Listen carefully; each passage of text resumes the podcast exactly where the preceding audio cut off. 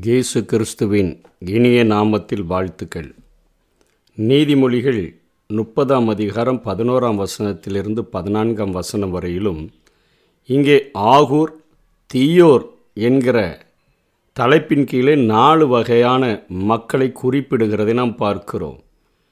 நான்கு வகையான சந்ததியார் இந்த பூமியிலே தீயோர்கள் என்று அழைக்கப்படுகிறார்கள் என்று ஆகூர் குறிப்பிடுகிறார். இதிலே முதல் காரியத்தை நாம் பார்த்தோம் என்று சொன்னால் முதல் காரியம் பதினோராம் வசனம் தங்கள் தகப்பனை சபித்தும் தங்கள் தாயை ஆசீர்வதியாமலும் இருக்கிற சந்ததியாரும் உண்டு என்று சொல்லுகிறார். தகப்பனை சபித்து தாயை ஆசீர்வதிக்காத ஒரு சந்ததி இருக்கிறது. அது தீயோர் என்று முதலில் அவர் பட்டியலிடுகிறதை பார்க்கிறோம். யாத்ராகமும் இருபதி இருபதாம் அதிகாரம் பன்னிரெண்டாம் வசனத்தில் உன் தேவனாகிய கர்த்தர் உனக்கு கொடுக்கிற தேசத்திலே உன் நாட்கள் நீடித்திருப்பதற்கு உன் தகப்பனையும் தாயையும் கணம் பண்ணுவாயாக. இந்த கட்டளையை கீழ்ப்படியாத பிள்ளைகளை பார்த்துத்தான் இவர் சொல்லுகிறார். தீயோர் என்று இங்கே ஆகூர் குறிப்பிடுகிறதை பார்க்கிறோம். உபாகமம் இருபத்தி ஏழாம் அதிகாரம் பதினான்காம் வசனத்திலும் பதினாறாம் வசனத்திலும் பார்த்தோம் என்று சொன்னால் அப்பொழுது லேவியர் உரத்த சத்தமிட்டு இஸ்ரேவேல் மனிதர் எல்லாரையும் பார்த்து அவங்க சொல்லுகிறத பின்பாக ஒரு எப்படி ஒரு சபையில் ஒரு போதகர் சொல்லும் பொழுது அங்கே பின்பாக சபையார் எல்லாரும் திரும்ப அதற்கு பதில் சொல்லுகிறார்களோ அதே போல் இங்கே லேவியர்கள் எல்லாரும் உரத்த சத்தமிட்டு இஸ்ரவேல் எல் மனிதர் எல்லாரையும் பார்த்து சொல்லும் பொழுது அவர்கள் என்ன சொல்லணும்னா ஒவ்வொன்றா சொல்லி வருகும்போது தன் தகப்பனையும் தன் தாயையும் தூஷிக்கிறவன் சபிக்கப்பட்டவன் என்பார்கள். அப்பொழுது ஜனங்கள் எல்லாரும் ஆமேன் என்று சொல்ல கடவர்கள் என்று. அங்கே ஆண்டவர் மோசையின் மூலமாக ஒரு கட்டளையை எழுதி கொடுத்திருக்கிறதை பார்க்கிறோம். அத்தனையாக ஒரு தகப்பனையும் தாயையும் தங்களுடைய வாழ்விலே அவர்கள் முதிர் வயதாகும் பொழுது அவர்களை கணம் பண்ண வேண்டும் என்று சொல்லி இங்கே ஆண்டவர் அத்தனை தெளிவாக போதிக்கிறார். ஏனென்று சொன்னால் நம்முடைய சிறு குழந்தையாய் நாம் இருக்கும் பொழுது நம் பண்ணுகிற எல்லா காரியங்களையும் பொறுத்து கொண்டு நம்முடைய பலவீனங்களை பொறுத்து கொண்டு நம்முடைய காரியங்கள் எல்லாவற்றையும் பொறுத்து கொண்டு நம்மை வளர்க்கிற அவர்கள் முதிர் வயதிலே அவர்கள் குழந்தைகளைப் போல ஆகிற அந்த பருவத்திலே அவர்களை அத்தனையாய் நாம் கரிசனையோடு கூட பார்க்க வேண்டும் என்று சொல்லி இங்கே ஆண்டவர் அந்த ஜனங்களுக்கு அருமையான ஒரு கட்டளையை கொடுத்திருக்கிறதை பார்க்கிறோம். இயேசுவும் மத்தையும் பதினைந்தாம் அதிகாரம் நான்காம் வசனத்திலிருந்து ஆறாம் வசனம் வரையிலும் சொல்லுகிறார் உன் தகப்பனையும் தாயையும் கணம் பண்ணுவாயாக என்றும் தகப்பனையாவது தாயையாவது நிந்திக்கிறவன் கொல்லப்பட வேண்டும் என்றும் தேவன் கற்பித்திருக்கிறாரே. நீங்களோ எவனாயிலும் தகப்பனையாவது தாயையாவது நோக்கி உனக்கு நான் செய்யத்தக்க உதவி உண்டோ அதை காணிக்கையாக கொடுக்கிறேன் என்று சொல்லி தன் தகப்பனையாவது தாயையாவது கணம் பண்ணாமற் போனாலும் அவன் கடமை தீர்ந்தது என்று போதித்து உங்கள் பாரம்பரியத்தினாலே தேவனுடைய கற்பனையை அவமாக்கி வருகிறீர்கள் என்று ஆண்டவர் அங்கே ஜனங்களை எச்சரிக்கிறதை பார்க்கிறோம். என்ன சொல்லிட்டாங்க? பெற்றோர்களை விட தேவன் முக்கியம் தேவன் பெரியவர் என்பதை காண்பிக்கிறது போல ஒரு மாயை தோற்றத்தை அவர்கள் உண்டு பண்ணி தேவனே கொடுத்திருக்கிற கட்டளையை அவர்கள் பாரம்பரியத்தினால் மீறுகிறார்கள். என்ன செய்கிறார்கள்?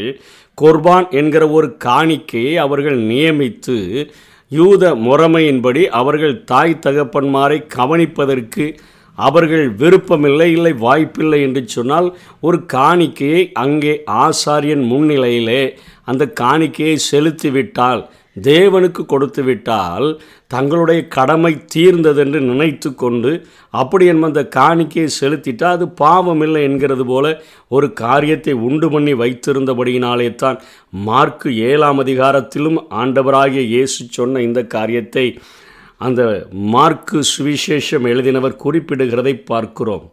பதினோராம் வசனத்தில் அதை கொர்பான் காணிக்கையாக கொடுக்கிறேன் என்று சொல்லிவிட்டால் அவனுடைய கடமை தீர்ந்தது என்று சொல்லி அவனை இனி தன் தகப்பனையாவது தன் தாயையாவது யாதொரு உதவியும் செய்ய ஒட்டாமல் நீங்கள் போதித்த பாரம்பரியத்தினாலே தேவ வசனத்தை அவமாக்குகிறீர்கள். காணிக்கையை வாங்கிட்டு உன் கடமை தீர்ந்துச்சுப்பா நீ என்னமோ உங்கள் அப்பா அம்மாவுக்கு ஒன்றும் செய்யலைனாலும் பாவம் இல்லைன்னு சொல்லிட்டு நீங்கள் தேவனுடைய கற்பனைகளை தேவனுடைய கட்டளைகளை உங்கள் பாரம்பரியத்தினால் அவமாக்குகிறீர்களே என்று சொல்லி ஆண்டவராகி இயேசு அத்தனை அங்கலாய்ப்போடு கூட பேசுகிறதை நாம் பார்க்கிறோம். இயேசு பூரண புருஷராக இந்த பூமியில் வாழ்ந்து அவள் கல்வாரி சிலுவையில் மறிக்கிற தருவாயில் கூட அங்கே யோவானை பார்த்து சொல்லுகிறார் இதோ உன் தாய் என்று சொல்லி தன்னுடைய தாயை அவனிடத்தில் ஹேண்ட் ஓவர் பண்ணி செல்லுகிறதை நாம் பார்க்கிறோம். அத்தனையாக தேவன் ஒரு தாய் தகப்பனை நாம் கனம் பண்ண வேண்டும். அவர்கள் வயது சென்றவர்கள் ஆகும் பொழுது அவர்களை நேசிக்க வேண்டும் என்று சொல்லி ஒரு அருமையான ஒரு கட்டளையை நமக்கு அவர் போதித்து இருக்கிறதை நாம் பார்க்கிறோம். இதே ஆகூர் நீதிமொழிகள் முப்பது பதினேழில் சொல்கிறாரு தகப்பனை பரியாசம் பண்ணி தாயின் கட்டளையை அசட்டை பண்ணுகிற கண்ணை நதியின் காகங்கள் பிடுங்கும் கழுகின் குஞ்சுகள் தின்னும். சும்மா உட்கார்ந்துட்டு இருக்கும்போது இப்படிப்பட்ட பாவத்தை தகப்பனையும் தாயையும் கனம் பண்ணாத ஒருத்தனை வந்து கொத்திட்டு போயிடாது அது எதற்கு குறிப்பிடப்படுகிறது என்று சொன்னால் திருச்சட்டங்களுக்கு ஆண்டவர் எழுதி கொடுத்த அந்த கற்பனைகளுக்கு கட்டளைகளுக்கு கீழ்ப்படியாமல் இருக்கிற ஒரு மனிதன் அவனுடைய மரணத்தை பற்றியும் அவன் நல்லடக்கம் செய்யப்படா இயலாத ஒரு நிலைமையை பற்றியும் அதாவது ஒரு அகால மரணத்திலோ அல்லது ஒரு காரியத்திலோ அவன் மறித்து போய்விடுவான். அப்பொழுது மறித்து கிடக்கிறவைகளை மாமிச பட்சினிகள் புதைக்கப்படாத உடல்களை அது தின்னுமே. அப்படிப்பட்ட ஒரு மரணம் நிகழ்ந்துவிடும் என்பது போல இங்கே ஆகூர் எச்சரிக்கிறதை பார்க்கிறோம். ஒரு அகால மரணங்கள் நடந்துவிடக்கூடும் நல்லடக்கம் செய்யப்படாத இயலாத நிலைமையானது உருவாகிவிடும் என்கிற ஒரு காரியத்தை குறித்து அவர் எச்சரிக்கிறதை நாம் பார்க்கிறோம்.